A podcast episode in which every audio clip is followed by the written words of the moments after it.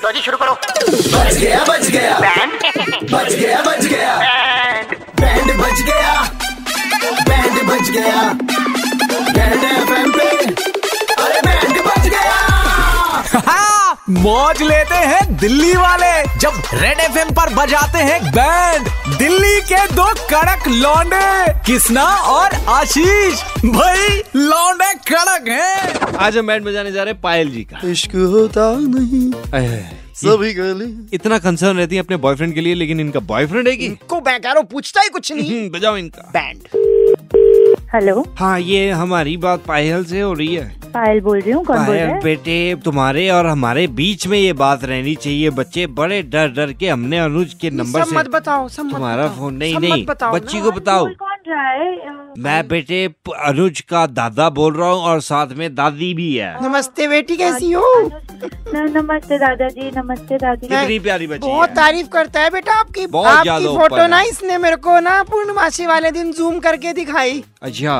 अनुज ने आपको मेरा नंबर दिया नहीं नहीं नहीं उसकी क्या हिम्मत नहीं। हमने नंबर बेटा लिया है पायल बेटे ये पिछले कुछ दिनों से खाना नहीं खा रहा है कल मैंने इससे बात करी अकेले में ले जाके कुछ प्रॉब्लम हो गई है कुछ बॉयज प्रॉब्लम हो गई है। आपस में कुछ हुआ है क्या तो बेटा बेटे क्यों चू हुआ है नहीं ऐसी तो कोई बात इसने नहीं है। छेड़छाड़ तो नहीं करी तुम्हारे साथ क्या बोली जा रही नहीं नहीं एकदम ही पूछना नहीं मतलब बनता है। बिल्कुल ही ठीक ठाक है ऐसा मैगजीने तो कुछ निकली नहीं है हुआ। इसके रूम में से चलो कोई नहीं बच्चा है मुझे मत बता दरवाजा खुला करवा के सुलाओ कुछ भी नहीं हुआ दादाजी नहीं, ऐसी तो बेटे, कोई बात सच्ची नहीं है। बता सब दे। दो दिन पहले ही मिले थे हम लोग सब ठीक ही हाँ है। तो उसके बाद से ही कुछ हुआ है कीर्तन में मेरे को देखिए- छोड़ने नहीं जा रहा दादी आप चली जाओ काला देखिए, अगर हाँ, काला आप पूछ रहे हैं ना तो मैं आपको सच सच बता देती हूँ एक्चुअली मुझे लगता है ना कि जो जो भी हम दोनों की रिलेशनशिप है ना मुझे लगता है कि सारा कुछ तो मैं अकेले ही कर रही हूँ उसको तो कुछ मतलब ही नहीं होता है अश्विनी। मैं तो उसकी शक्ल देख के बता देती हूँ कि इसका बताओ। दिन खराब क्या है मूड मूड खराब है इसका। अच्छा। लेकिन अगर मैं उसके हम्म। साथ मर भी रही होंगी ना तो भी उसको समझ में तो नहीं आता नहीं हाय मेरी अगर बच्ची मैं ऐसे थोड़े बन दिन रहे पहले ना मेरे को बुखार हो रखा था इतनी मेरी तबीयत खराब थी दादाजी मैं क्या बताऊँ मेरा